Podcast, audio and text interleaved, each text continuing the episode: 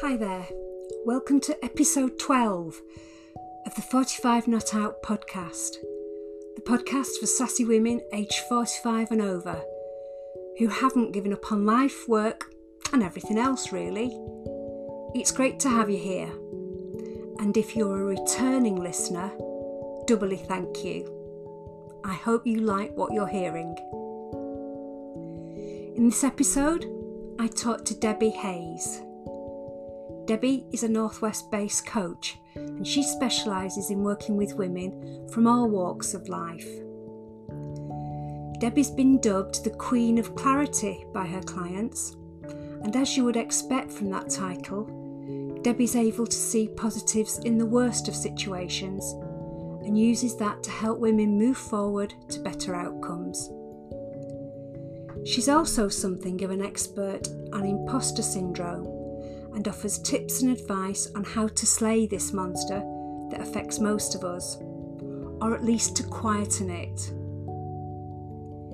Imposter syndrome's just one area she talks about. She also offers advice on what to do when you're stuck in a bit of a hole and can't see a way out, and generally how to live a more positive life. My thanks go to Debbie for taking the time out to speak to me, and for freely giving her advice and wisdom. So here you go. I'm sure you'll find something that will help make these dark days a little brighter. Enjoy.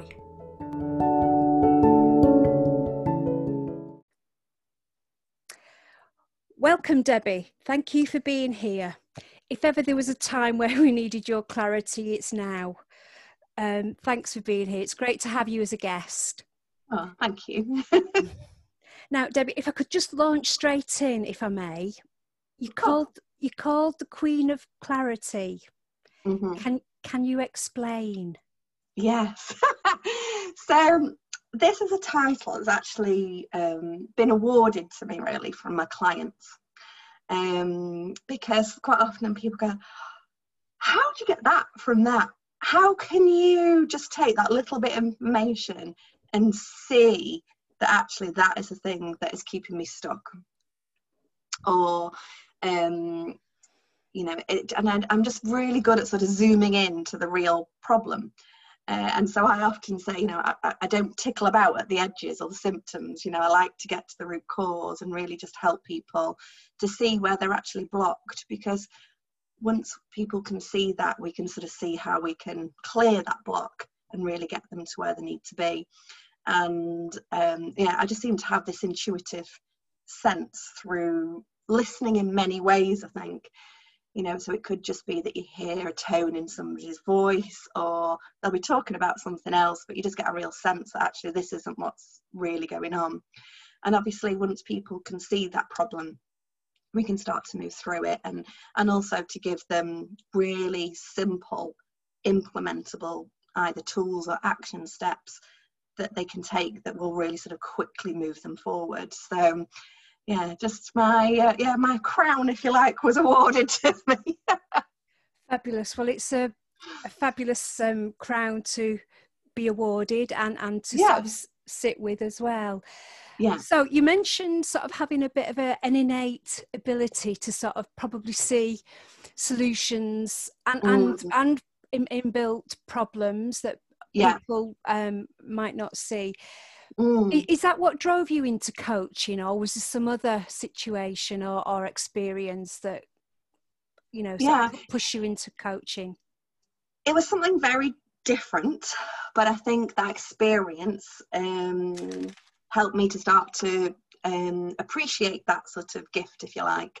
So going back, 2008, I was still working within the corporate market, and at the time my son was only around sort of 2, coming up to 3, and unfortunately he was one of those babies that didn't understand what sleep was. So when he was about 2.5, I just really burnt out, because I used to get about 2 hours sleep a night, but it was made up in like 10-minute blocks. So it was really, obviously, really, really stressful on my body. And, you know, actually, even if you're tortured, you get more sleep than that amount of sleep. So it was really because I got to this point of burnout. And as much I was really good at managing situations, and on the outside, I don't think many people saw it. And that was in itself frustrating, because as much as I would say to people, I'm absolutely exhausted, because I looked fine on the outside, it's almost there was I wasn't being heard. So, and one of the elements of that burnout was that I got recurring tonsillitis, and I went down the traditional route of seeing my GP. And as much as he was very pleasant, we weren't really moving forward with it. And so, one of my very best friends from school had had some success with homeopathy with her son, and she said, "Debbie, why don't you just give it a try? Because, you know, it's horrible to see you in this place." So I just thought, well, what have I got to lose? You know, at least give it a try and just see what happens. And there was a very pinnacle point that I can still remember really clearly to this day, where I walked out of that lady's house and I sat in my car, and I remember just, I can still see it now, I sat on the street in my car and I'm thinking, that's interesting. She hasn't given me any of these little homeopathic pillules, as they call them, but I actually already feel so much better just for talking. And I thought, well, there's something in that, and it really sort of struck me. So I thought, well, I don't necessarily want to be a homeopath. And at the time, I was quite clear that I didn't want to be a counsellor, because I thought, I don't want to go dredging up people's pasts. But I do really like the concept of actually being able to talk to somebody and unlocking, you know, their perspective so that they can move forward. So I just started to Google, as we all do now. And after several hours, then I came across this questionnaire talking about coaching. And what really struck me was that there was 3 levels to this questionnaire. And when you got to level 3, it said, so now you should have understood X, Y, and Z. And I thought, well, I understood all that at number 1. I didn't need all these different layers of explanation. So I think that was the start of me recognizing actually how intuitive I am and how easy it is for me to read between the lines of things. And so a few more Google searches later, I found an introductory weekend with the Coaching Academy, and, you know, booked on, and within 20 minutes of me being sat in that room, I was like, oh yes, this is for me. And what I realized was that in a sort of uneducated way, I've actually probably been a coach all my life. And I can have memories now again of, you know, being in a particular classroom at primary school, and I can remember, you know, being that person that I would never tell somebody what to do, but I would draw out of them how they could do things. And at university, again, I was like the fourth tutor in different roles I've had throughout work. You know, I've always sort of naturally taken on that role, or with friends and things. So I think it's always been part of me, but it was that catalyst actually of being, you know, in that burnout that helped me to see I needed to do something different with my life. And, you know, and not only did I sort of retrain and go on to change my career, but, you know, that sort of pause, if you like, made me realise I was unhappy in my marriage. And so, you know, it was a bit of an all-sweeping change. And so I think as much as those periods of life aren't necessarily easy to live through, what I've learned is that there's always magic that comes out of them. You know, and hopefully that will give people some inspiration that if they're feeling like they're in that, you know, sort of darker times now, actually there is always a gift within these situations if we can be still with it, present with it, and allow ourselves to sort of answer what I call soul whispers. You know, I think there's always that little voice that is asking us to answer it. It's just that sometimes it's scary to listen to that and to honour it. But I think in life what I've come to realise is that when we don't, it bites us on the bum. Yeah. So you talk about the dark times, Debbie. Do you think that we put through the dark times to learn things or become aware of things? I think so. That's my own experience anyway. I think when we're in that situation, it forces us to look inwards and to look for different solutions. It's often, again, in sort of dark times, it's made me look at things from a different perspective, to reach out, research, look at different things. So if it wasn't necessarily for that burnout, I probably would never have looked at homeopathy. And the homeopathy was a stepping stone for me to go to coaching. So I think it helps us to bond, I think. When I've been in those situations with myself, that's probably when my deepest friendships have been formed, because you share that vulnerability. And likewise, when somebody else is in that place and you're that person perhaps supporting them through that, that's where your real friendships are formed, isn't it? Definitely. Because you really build that support up. So I think there's a lot can come out of these situations. We just have to give ourselves that patience, I think, to be able to sort of feel vulnerable, to reach out to people, to go and look for different solutions for things. And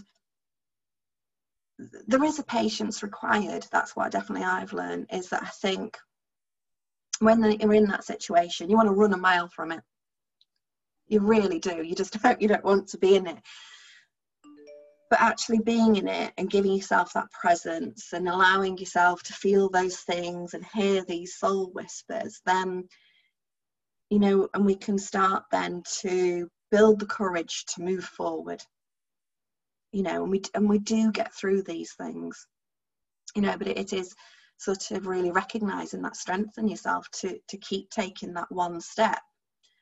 And even when you're feeling really vulnerable, I think something that's really come to me sort of in more recent years is, that even when we're in that place of really dark vulnerability, is to remind ourselves that actually, even though life might not be fantastic, we are actually okay. And sometimes it's like, I'm okay in this moment. I'm okay this minute. And then sometimes moment by moment, minute by minute, hour by hour, day by day, we then realise, gosh, I did get through that. I did get through that day. As tough as it was, I got through it and I'm okay.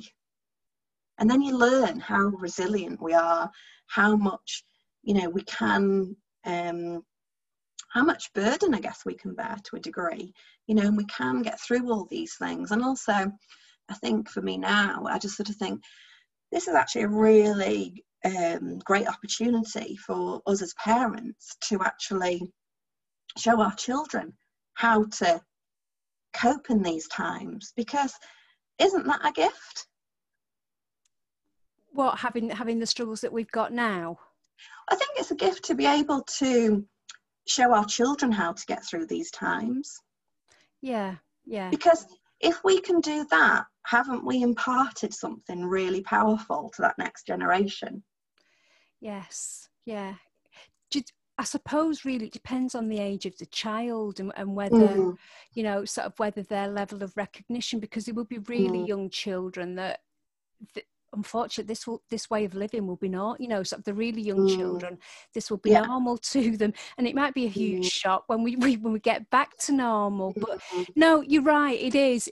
And well, my experience as a parent is, I think it's quite frightening, and I don't know whether if you might know the scientific side of this, Debbie, but it frightens me that just how much subconsciously you do pass on to your children. It's like my daughters, one's gone into an industry sector where I did a little bit of work in when she was very small. I did freelancing, and I would have given my eye teeth if my career had gone that way. Yeah. And then the other one's gone very much against the grain. I mean, she's got into dance, I'm not a dancer, but yeah, it's just, and so part of me thinks is like, oh God, you know, when 2-3-year-old and I was flying around as a freelancer taking calls when she was mummy, you know, sort of on things like that. So it's I think it is very frightening what you subconsciously, well, frightening or probably something you need to be aware of, that you do subconsciously transmit things onto your children, even stuff that you didn't consciously want them, you know. So I think it's quite a responsibility, isn't it? Yeah, because I mean, as humans, we pick up most of our sort of automated patterns of thinking in those first 8 years.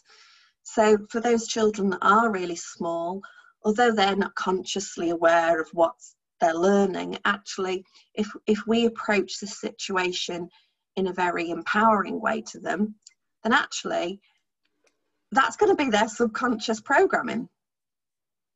Well, that's huge, isn't it? That's a great opportunity to impart to those children. Actually, you know, they're probably the most resilient people going, won't they? So I think it's if we can turn it around and look at it in that way and think, gosh, you know, I am actually here at this time, and I get to be the person that can show my son or my daughter how to approach these situations. Because some people won't even have that opportunity, will they? No, not at all. So if we can look at it in that way and actually, you know, start to acknowledge as well when we see our children, you know, behaving in a way that is, you know, very empowered, to give them that recognition as well of actually how brilliant they're doing through this. And again, reinforce to them, you know, how great an approach it is that they're taking. And, you know, I think it's teaching us all a lot about personal responsibility as well. So if you learn that as a way of being, that actually I will take personal responsibility for my own actions, that in itself I think is a huge behaviour that will pay huge dividends going forward. Absolutely, absolutely. Now, you mentioned about dark times and the times that we're living under, and being flexible and sort of taking responsibility for our own behaviour. But there will be people out there, Debbie, listening probably, who are probably in quite dark places. So if you were to give, say, somebody's really at rock bottom and they haven't got the motivation or the energy to sort of get even to the next step, not let alone get back to normal, what one tip would you give to them? For me, I think it's really recognising about taking that control back. You know, you've got the reins of your life, and reframing the situation and just focusing on the things that you can do. Okay? Yeah. Now, some days that might be as simple as, I think when you're in very dark times, something that I've noticed is that when we're in dark times, sometimes we don't even breathe properly. We can get quite shallow in our breathing. So, you know, to really be able to breathe more deeply and to give ourselves that presence. And then that can really start to soothe like the nervous system as well. And that doesn't cost anybody anything, to give yourself that permission to breathe fully and deeply. But on a bigger level, you know, focus on all the things. I know there's a lot of restrictions in place, but also there's a lot of things that we are able to do. And so one of the methods that I always often come back to is I love using the alphabet. I think it helps our brain to search for answers. So if I say, you know, focus on what you can do, it's quite a big statement. But if you were just to write the alphabet down on a piece of paper and go, okay, what A can I do? What B can I do? What C can I do? And use the alphabet to help your brain to go and search for that answer. Now, you might get that instantaneously. You might get it when you're in the shower, when you're walking the dog, going for a drive, doing shopping. But you'll be surprised that perhaps over a week, you'll find that you'll probably be able to fill the alphabet, not only just with one thing in each of those letters, but you'll probably, on some of those letters, probably populate it with 5, 6 different things. Obviously, Q's and Z's we have to get a bit creative with, you know, but even then it could actually, I could just be quiet, you know, and what's wrong with that, you know.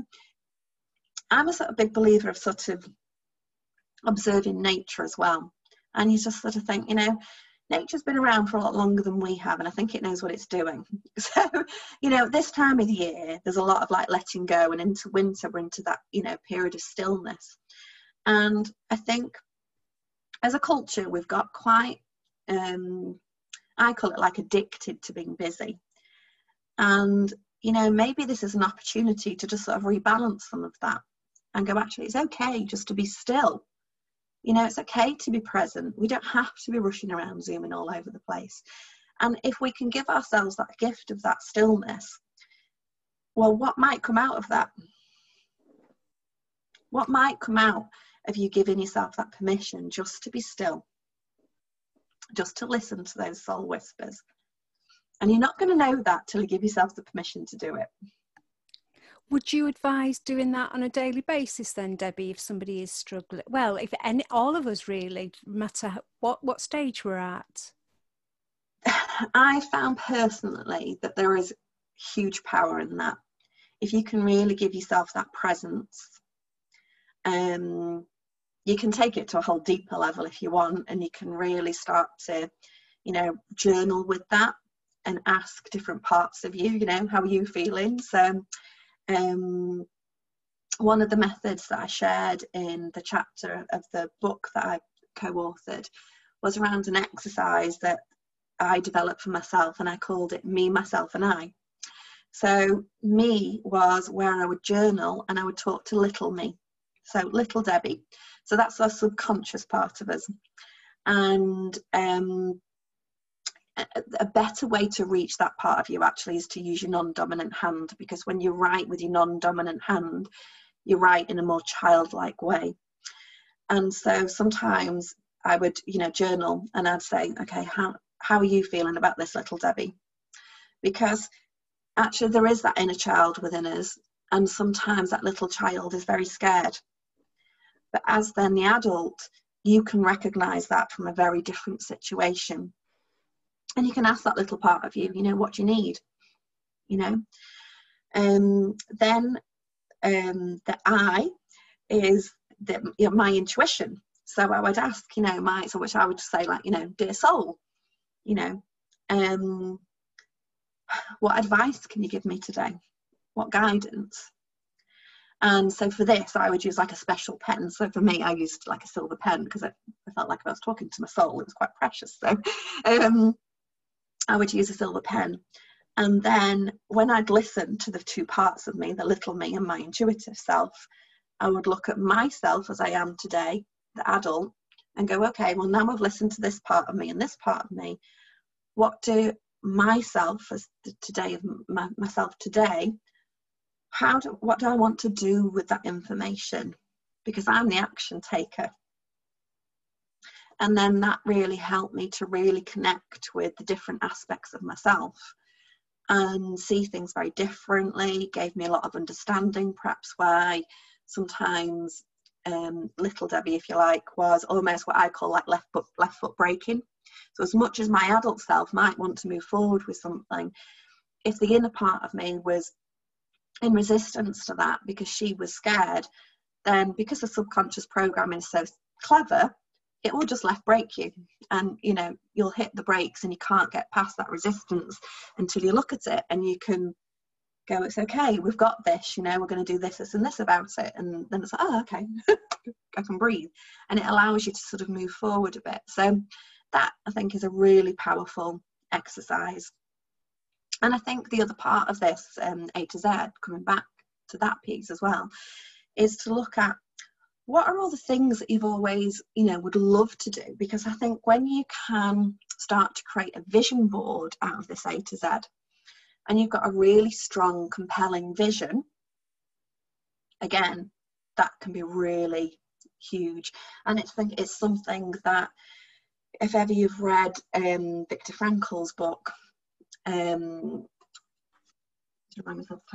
Search for Meanings, and he talks about his experience in Auschwitz, then the thing that he recognized there was that the people who survived had that compelling vision, that compelling reason to go forward. So again, you know, in these more still times, if we can lean into that energy and use it, you know, to go, right, what would I really love to do? What would I really like to do? And we can create that vision. We can start to build the plans and stuff behind it. We can start to give ourselves the time to connect with that energy. And then the other side of it as well is, what are all those things that we keep meaning to do? You know, so whether it's like, for me, it was like, actually, I need to clear the loft out, but actually there's a great opportunity now just to which to do it. You know, and in this last six months, I've done tons of DIY.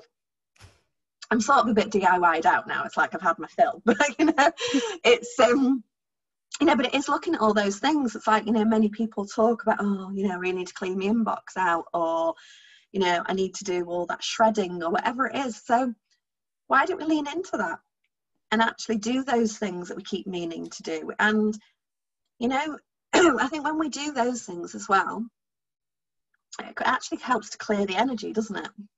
Because yes, when we're actually doing some of those things, we're clearing that energy and we're putting ourselves into a higher vibration. So if we're, you know, we've got this sense of, right, these are the things I can do.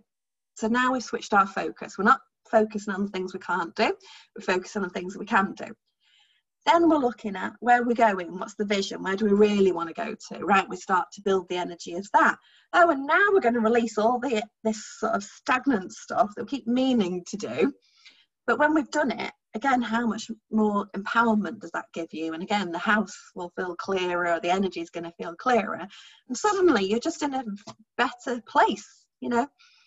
So, and from there, the momentum keeps building. You know, and it just, it does start to put you in a different lane, I think. So it's just taking that first step and probably baby steps from there on in, nothing that would overwhelm you or frighten you to death about doing, just doing one, cracking it, and then yeah, the tiny step. And that's often how the momentum builds. So like my DIY, from which I've done masses, all started from, oh, should we switch those two pieces of furniture around? And then from there, oh, should we paint that? And then it was like, it just, and it's almost like I just got the bug and I just couldn't stop myself. Yeah. And yeah, I'm really grateful for moving those two pieces of furniture because now it's like, oh gosh, you know, it feels so amazing. And it's not necessarily that some of those things were even at a particular vast cost, because some of the things were because I'd already got paint. You know, it was only a case of making the effort to get the paintbrush out. And also the other thing that came out of that was that there was, I think, I don't know whether you're in this, but we've got like a local Facebook group here where you can, if you've got things that you don't want and you think, well, you know, I wouldn't say necessarily sell it, but I don't want to just put it in the tip, then you can put things in this group and just say, you know, does anybody want this? So actually it's been really nice that within that whole process as well, you know, you've helped somebody else, because things that I no longer need, I know that actually somebody else has got some use out of. So that's quite just rewarding as well, actually going through that process, because it's just like, actually, yeah, that's me doing that has actually enabled somebody else to do something that they want to do. Yeah, I can see that. So those things in themselves, tiny though they are, they all feed in and start that path to repairing, feeling better and getting you to where you need to be. Yeah. Now, one of the things about lockdown, Debbie, and we spoke about this before we started recording, is like the isolation. I mean...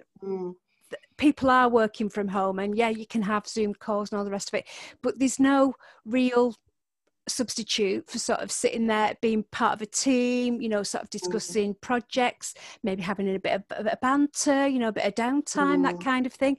And that sort of brings into the isolation. And one of the things that I'm thinking about really is particularly women, they're not having that interaction with maybe bosses, with workmates, with friends, family, and that feeds into sort of their idea of self-worth. And what I'm getting at with this, long way round, but what I'm trying to get at is I think this isolation will really catapult some areas of like imposter syndrome and lack of self-confidence and lack of self-worth, and because, well, from what you've just said, it's the small things that feed in that sort of help you feel better about things. So with imposter syndrome, it's a massive area, and sort of some people admit to it, some people don't. But just from your aspect, Debbie, what would your advice be if somebody had really slipped down quite far in that field?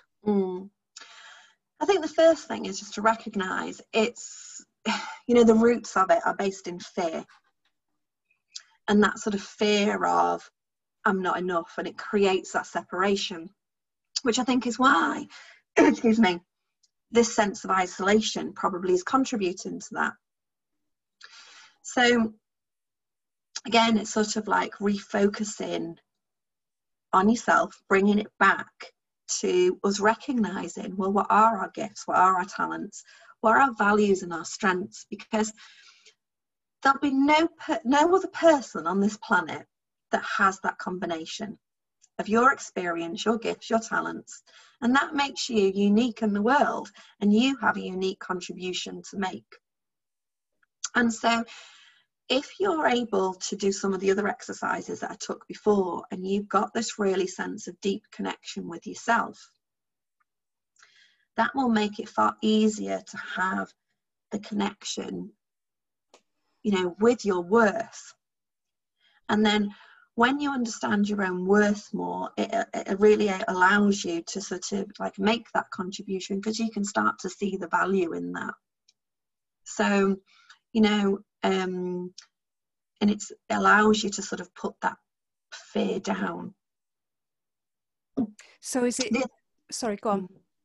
No, the other thing I was just going to say on imposter syndrome is that perhaps when clients have brought this situation to me and they sort of go into this, oh my goodness, no, I can't do this, I haven't got the confidence, da da da da da.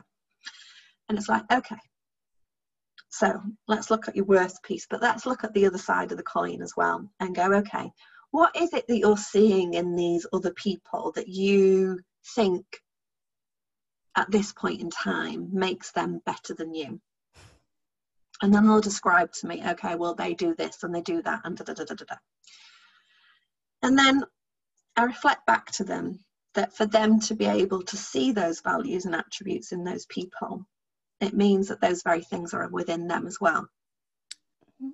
And therefore, it's looking at those different ingredients, if you like, and then saying, ah, okay, if I see that in somebody else, how can I start to create that for myself? And the amount of times that people have seen actually the simplicity in that, but it's almost they've just cast this superiority, if you like, on these other people, but when they've broken down the ingredients and actually they see it within themselves, it's almost like it becomes a bit of a chuckle, because it's like, oh yeah, actually I can do all those things, I have those things as well, I have the ability to do that, even if it's not something I've necessarily done yet.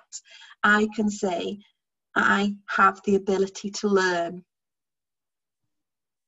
And therefore, once you've got that, you know, that again, that just really allows you to move forward. And I think I'm going to come back to my favourite quote here, because it's really pinnacle and something that really resonated me when I go right back to my my own sort of challenges when my son was young, you know, and having that burnout.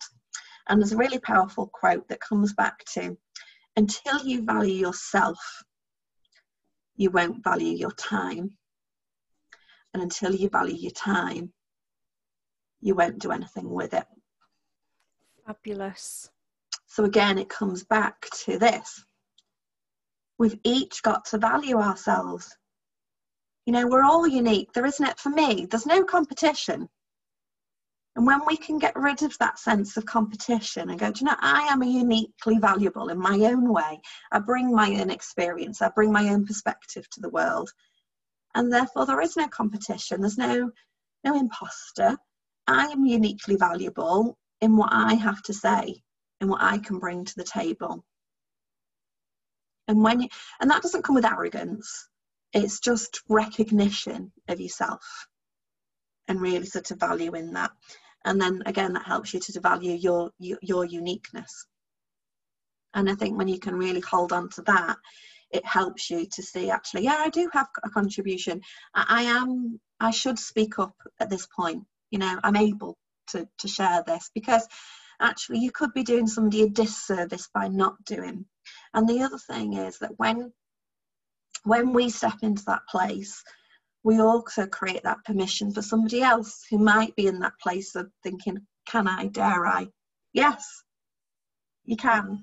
Yes, please go and dare. No, absolutely. Sort of sisterhood, you know, sort of just being human. Exactly. Paving the way for somebody else. That's fabulous. Fabulous quotes there, Debbie. Thank you for that. And I've got stuff value from that, and I'm sure everybody else listening has. It's brilliant. Thank you. You're welcome. Now, we mentioned, Debbie, that just briefly sort of you think we're in this situation to sort of take a step back. Well, one of the aspects of it, one of the positives of the situation is to take a step back and sort of have a bit of time of reflection, and sort of use it for maybe to create a better world. Do you think it's a given that when we get back to normal, it will be a better world? Or I would hope it's a better world. I mean, my view is it'll certainly be different. I don't think as a nation or even as a global experience, I don't think it could be the same. And I almost feel that if it was the same, then we're going to be shoved right back in it. Because I do think that everything happens for a reason. So if things were to go back to where they were, I don't think we would have learned from this what we're supposed to, whatever that be. And I think that will be individual for everybody. But so therefore, I think the quicker we all look at, well, actually, what are we supposed to learn from this, and the quicker we get out of it, if we each take our own responsibility in that. So I would hope that if we use this as an opportunity in which to do the right thing in any given situation, and you know, I mean, from what I've just said, actually, if each person could stop and give themselves this time to recognize their own value, not with arrogance, but in a healthy, balanced way, you know, just be comfortable with your own value. And if you can recognize your gifts, your talents, if you're able to understand that worth, if you can focus on other things that you really want to do, actually, would that not put us all in a better place? Yeah, people would be happier. That'd be the first benefit, wouldn't it? So, and from that, everything else would just duplicate. It's to be hoped. Well, I think you start to really prioritise what's important in life, and I think one of the benefits that's maybe come out of the situation is that recognition of those simple things in life that are hugely valuable, like our friendships, like our ability to have that freedom. So therefore, when you can really have that sense of gratitude and appreciation of those things, and I think that would be something else I would add into the mix, actually, in terms of how we get through this situation, is to have that real sense of gratitude of everything that we do have. You know, sometimes that's as simple as, oh gosh, wasn't it wonderful to hear the birds singing, you know, and gosh, are I lucky, you know, I've got running water. Parts of the world don't. you know, the sunshine, oh, I've had a lovely cuddle with the dog, or, you know, wasn't that lovely that somebody took the time to send me that message and say hello, or whatever those things are.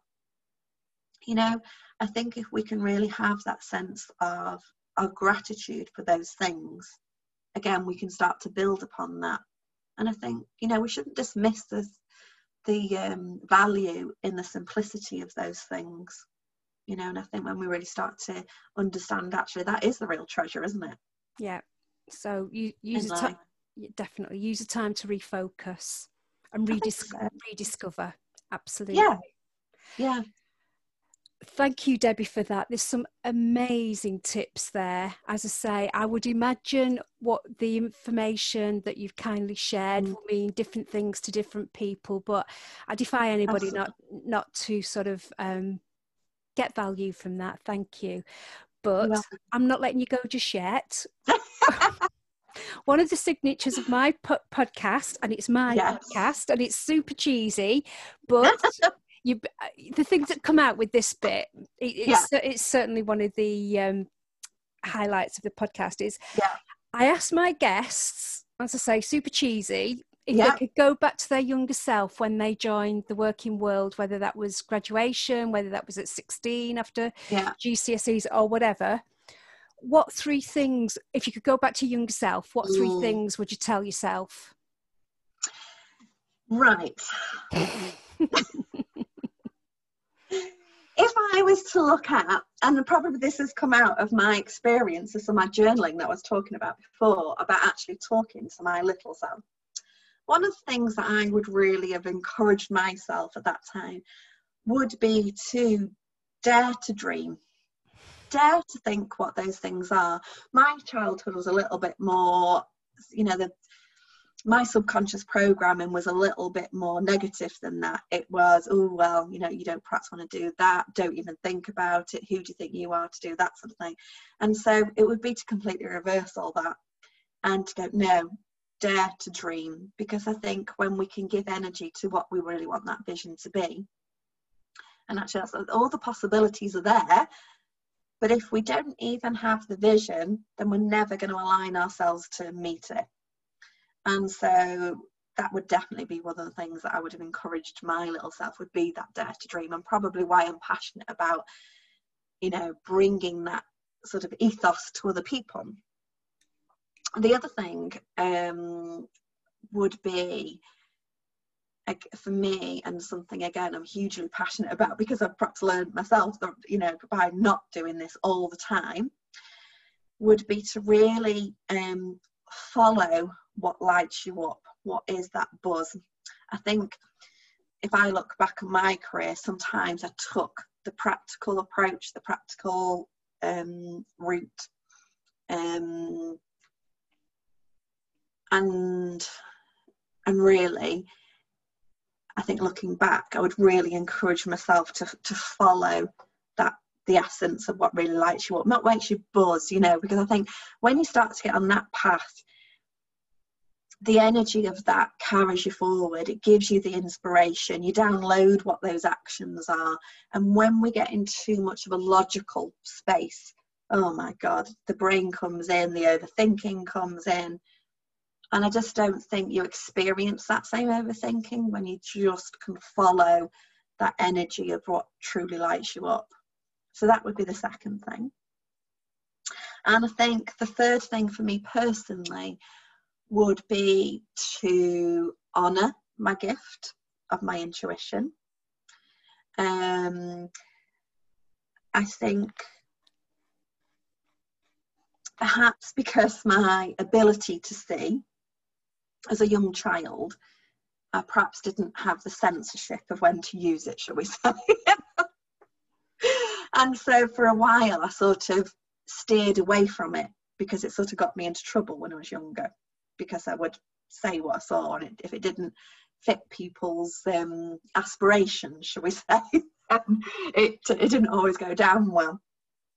But actually what I've learned is that, you know, that's my hugest gift to people, and that's why people call me the Queen of Clarity. And so again, although I would say that to myself, it is really for the audience of actually, when you truly honour your gift, that shouldn't be actually your biggest contribution to the world. So, you know, the quicker we can honour those unique gifts, whatever they are in each of us, the better contribution we make to everybody else. You know, so even if you've been shouted down for those things early on, you know, actually, you know, embrace them and use them. I guess the thing I would say probably is learn the censorship. You've got my gift of knowing, you know, when that is the right time to impart that. And I think that obviously we learn that with age, but it would be to honour that and, you know, not hide it away. Fabulous, Debbie, thank you. I mean, even though you're talking to your younger self, there are pearls of wisdom even within that the rest of us can use.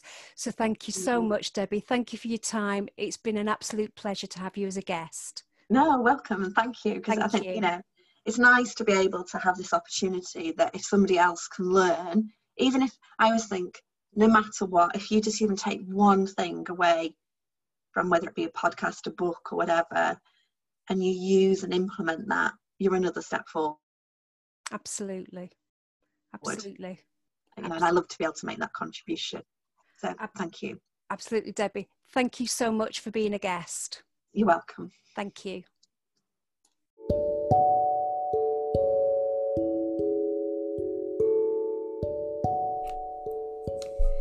So there you go. Damn good advice from Debbie on how to make life a little brighter and more bearable. As ever, my thanks go to Debbie for taking the time out to speak, and also for how very honest she was about events in her own life that have been less than enjoyable.